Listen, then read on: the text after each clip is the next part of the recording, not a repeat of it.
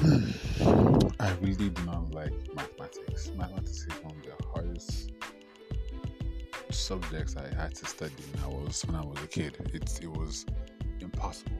If it wasn't simple mathematics, then oh, almost you, you just had to like